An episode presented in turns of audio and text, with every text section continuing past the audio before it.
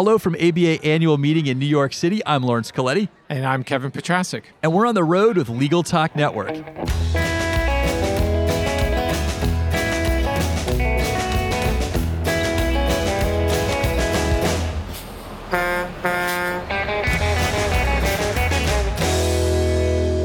And we're back.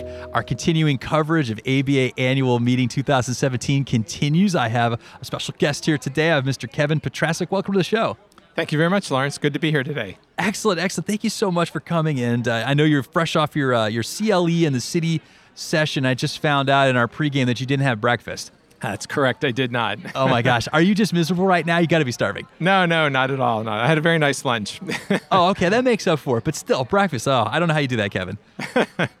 so anyway, you got uh, you're fresh off your session, CLE in the city. It's called Paths to Market: Legal and Policy Issues for Startups and Investors in FinTech.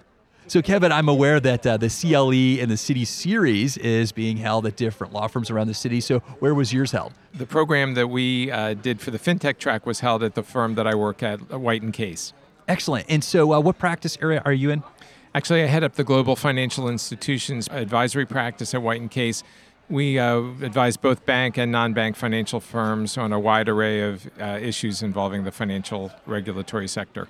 Okay, great. So, Paths to Market Legal and Policy Issues for Startups and Investors in FinTech. That was the title of your presentation. Can you give me the 50,000 foot for the benefit of our listeners? Sure. Uh, so, what, what, this program, about an hour, hour and a half program, focused on was the various aspects of uh, or challenge, regulatory challenges for FinTech companies uh, interested in getting into the financial services space and working with banks, as well as banks' interest in investments in fintech firms. Okay, and just real quick, uh, what is fintech technically? So fintech is financial technology. Uh, it's become you know very popular reference over the last several years in the legal sector. Uh, it's been around for a long time, but it has gained much greater meaning recently as a result of activity in the lending market as well as in the payments market. Okay, so I see two parts of your presentation. It seems like part of it was dedicated to startups, and the other part was dedicated to investors. Uh, could you elaborate on that a little bit? Yeah, so what we did is we talked a little bit about uh, some of the challenges that are in place for startups, which of course has implications for investors. And part of the discussion was to sort of understand what's the regulatory framework, the regulatory and legal overlay, if you will, with respect to fintech startups and then some issues that uh, investors certainly are thinking about in the context of the development of this this sort of area of the market. Okay, so uh, the fintech sector here, you know, it sounds like it's there's some aspects uh, in the regulatory environment that are unique to this particular space. And so, did you cut into some of those as compared to other industries? Well, it's interesting. So, again, fintech's been around for a long time, but over the course of the last four or five years, it's become much more hot topic in the financial services sector. A big reason for that is uh, you sort of had two rails. You had the payments rail, which has been around for you know, for a long, long time, and then you had sort of the traditional bank regulatory practices. And what we're seeing is the sort of a convergence of those two areas, where payments and sort of traditional regulatory practices have converged, and that space is now more or less being referred to as fintech. And then it's sort of spawned new areas, including again, you know, the the reference to marketplace lending, as well as a big focus in terms of data transfer and what the challenges are in the cybersecurity context. So there's really a whole host of issues that are presented in sort of that moniker of fintech. Okay, and so we did a little pregame, and uh, one of the questions that we were discussing was the role of fintech in the regulatory environment. Well, it's interesting. So, um, the uh, keynote speaker this morning was Amy Friend, who's the chief counsel of the OCC. And what Amy talked about was one, what is fintech? And we had the same question, interestingly, from a gentleman from the audience in our panel this afternoon. So, fintech is a lot of things to a lot of different folks, but at its core, it's really that convergence of financial and technology and the opportunities that it presents, as well as lots of issues in terms of um, innovation in the financial sector. So, what Amy talked about this morning was the role of federal regulator in this particular case the OCC, but also the involvement of the other federal banking agencies in the context of trying to create a, an environment in which there's opportunities for fintech companies to become uh, much more involved in the sort of traditional sector, traditional financial sector, as well as uh, sort of encouraging financial innovation, not only by fintech companies, but also by banks themselves to become more involved, to partner up with fintech firms in terms of the development of new products and services. Okay, so now I understand there's some crossover from the regulatory to the mergers and acquisitions area of fintech. Yeah, so certainly one of the very interesting areas for fintech right now is there's, a lot of activity. There's lots of new startups. Some are making it, some are not. But uh, certainly one of the areas that we're seeing a lot of activity in terms of the segment of the market involving the significant sort of growth of fintech firms is uh, some firms are not failing, but they're being acquired by other firms. So there's a lot of M&A in the context of fintech to fintech. There's also a lot of activity involving banks' acquisition of fintech firms. Few fintech firms are looking at bank charters. There's a couple notable ones that are out there right now. So we'll see what happens in that space. And that's certainly also a very interesting area right now. You're seeing the regulators taking sort of a thoughtful look at to what extent should fintech firms be able to sort of come in and engage in traditional banking activities. That's interesting. You know, I know states like California, there's lots of others that uh, are becoming uh, very fertile for startups. And so, you know, that's what the state, you know, drives their business. And so they want to make their regulatory uh, setup favorable uh, mm-hmm. to startup companies. But on the other side of it, there's also federal regulators. And right. so, uh, as we were talking about before the interview started, sometimes the federal bodies and the state bodies collide. And so, how is that uh, affecting the development of fintech? Well, you know, that's an int- again very interesting area. Um, what we've seen is um, the response. One of the responses to the Office of the Comptroller of Currency's efforts to establish a national bank special purpose fintech charter was a lawsuit by the Conference of State Banking Supervisors. Uh, Amy touched upon that briefly in her keynote address this morning. Uh, we're also seeing significant degree of concern from the states about the possibility of having a nationwide fintech charter that's able to operate sort of on a, a basis across state lines uh, without regard to certain state laws that would be presumably preempted. So it, it's a very interesting aspect of the debate on the dual banking system. Um, I think Amy observed, and I would agree, that there is a lot of opportunity both at the state and the federal level for the development of fintech firms, and I think we'll see that that's eventually how that will play out.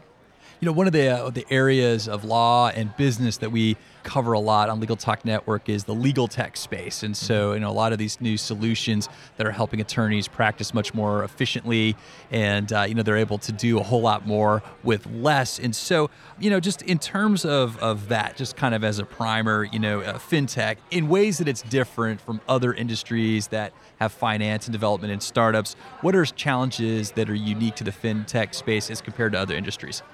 Well, I think one of the significant challenges for fintech is trying to figure out a space where they're able to operate, understanding what the regulatory regime is. It's not always clear for fintech firms, and then also why is that? Why is it not clear? Well, I think you know this is a developing area. There's a lot of innovation. Uh, there's both federal and state regulators that are looking at fintech firms very carefully, trying to understand you know what are the implications from a consumer protection perspective, what are the implications from a safety and soundness perspective as far as those institutions are concerned, and then are there potential systemic implications and things like that. So I think all those issues are sort of converging, and both state and federal regulators are very interested in trying to understand you know what's the path forward I think everybody generally agrees that there is going to be a lot of activity in the financial technology space as well as the regulatory technology space, including the infusion of artificial intelligence in both regtech and fintech. So I think all that suggests um, a very fertile ground for lots of development, but also a lot of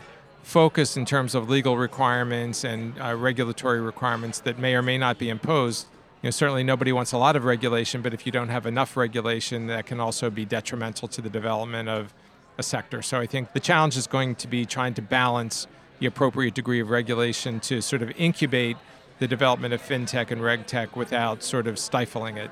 That's interesting. You know, I uh, we've done some shows on uh, drones, and you know the development of drones and technology it outpaces uh, the expectations of the regulatory environment. So now you're seeing people catch up. So you're having privacy concerns. Uh, there's some regulations saying that you can't shoot drones out of the sky, right. and so you know it seems like in areas where there's rapid technology development that allows us to change the way that we do things. It seems that the regulatory bodies are always slow to catch up. Is that a fair statement? Um, I think it's a fair statement, but I think there's a reason for that too, because the challenge for the regulators are one, they're trying to deal with you know the bread and butter issues that they have to deal with on a daily basis, and at the same time trying to keep abreast of rapidly changing developments, innovations, and what you don't want to do is go in and try and regulate something without understanding it, but also there's fairly significant challenges trying to understand a sort of an industry and a um, technology that's rapidly developing. And so the challenge for the regulators is one, how do you define what the role of the regulators is in the, the rule of law with respect to trying to encourage responsible innovation at the same time what you don't want to do is to allow too much activity to develop in a way that has potential uh, negative repercussions that could either cause you know consumer damage, potential systemic harm, or actually be detrimental to the innovation itself and essentially allow it to burn out without ever having been to, able to develop in a responsible manner. And speaking of cryptocurrency, so I overheard you and my boss, Adam Camras, talking about cryptocurrency, and I know he's very interested in it. So I would be remiss in my employee duties and uh, producer duties if I didn't ask a question. I, I, understand that you did cover cryptocurrencies in your uh, session today, and so I just wanted to elaborate on that if you don't mind. Sure. So it was an interesting discussion. The sort of the question that was put for the panel was the extent to which the uh, SEC's recent investigative report highlighting the fact that many of the uh, initial coin offerings that have been issued in the view of the SEC were securities offerings and should have been registered under the federal securities law. So there was a discussion about that, but then during the course of that, there was a question from the audience about you know exactly what is cryptocurrency? Is it a currency? Is it a transactional currency? Is it a commodity? Is it a security investment or whatnot?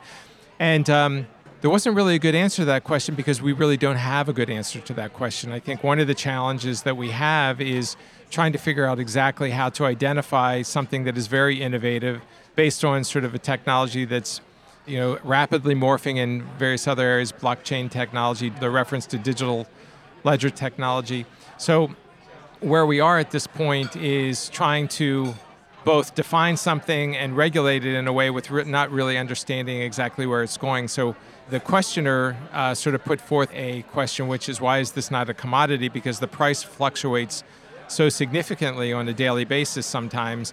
And I thought it was a very valid question. In fact, um, I posed that very same question at one point to my parents in terms of trying to explore an issue that we were working with with a client. And uh, you know, the precise question was: Should we would this be treated as a currency or as a commodity product by federal regulators?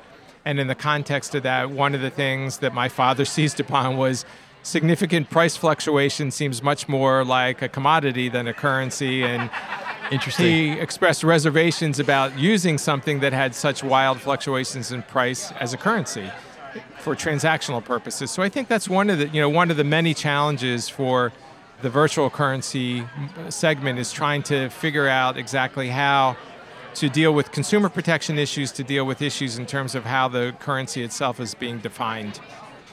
Well, second to last question. So you were the moderator, so it put you in a great position to hear all of the presenters discuss, and and I understand that there was an opportunity for the attorneys that were in attendance at the CLE session to ask questions at the end. And so, given that the case, what was your biggest takeaway as the the moderator of this particular CLE session? So the thing that was most interesting to me was the uh, the breadth of the questions that we received on a wide range of issues that clearly demonstrate that although most of the folks in the room were relatively knowledgeable and sophisticated with respect to fintech, regtech issues, the use of artificial intelligence, there's still a tremendous amount of development that's occurring literally on a daily basis. So, about a year and a half ago, I spoke at a conference, and the very last question at the conference was how do we see what will be happening? What, what will the industry, the, the, the, regulated banking industry, look like five years from now?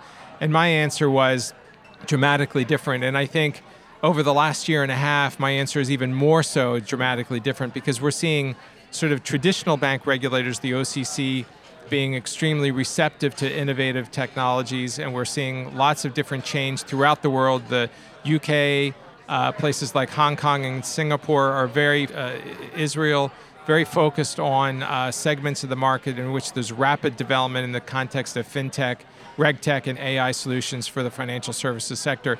I don't think that's going to stop anytime soon. In fact, it seems to be accelerating at an even more rapid pace than what we were anticipating. Well, excellent. Uh, Kevin, this is so educational. Thank you so much for uh, coming to the microphone with us and sharing a little bit about your CLE and the city session. Lawrence, thank you very much. So I have one last question for you. You know, if our, if our listeners they want to follow up, learn more about what they heard today, how can they find you? You can reach me at uh, kevin.petrasic at whitecase.com. Uh, or uh, you feel free to call anytime 202 626 3671. Thank you. Excellent. Well, we've reached the end of the road for today's episode. I want to thank our guest, Kevin Petrasic, for joining us and our listeners for tuning in. And if you like what you've heard today, please find us and rate us in Apple Podcasts. We'll see you next time for another episode of On the Road with Legal Talk Network. Thank you, Kevin. That was awesome. Good, good. If you'd like more information about what you've heard today, please visit LegalTalkNetwork.com. Subscribe via iTunes and RSS. Find us on Twitter and Facebook, or download our free Legal Talk Network app in Google Play and iTunes. The views expressed by the participants of this program are their own and do not represent the views of, nor are they endorsed by, Legal Talk Network, its officers, directors, employees, agents, representatives, shareholders, and subsidiaries. None of the content should be considered legal advice. As always, consult a lawyer.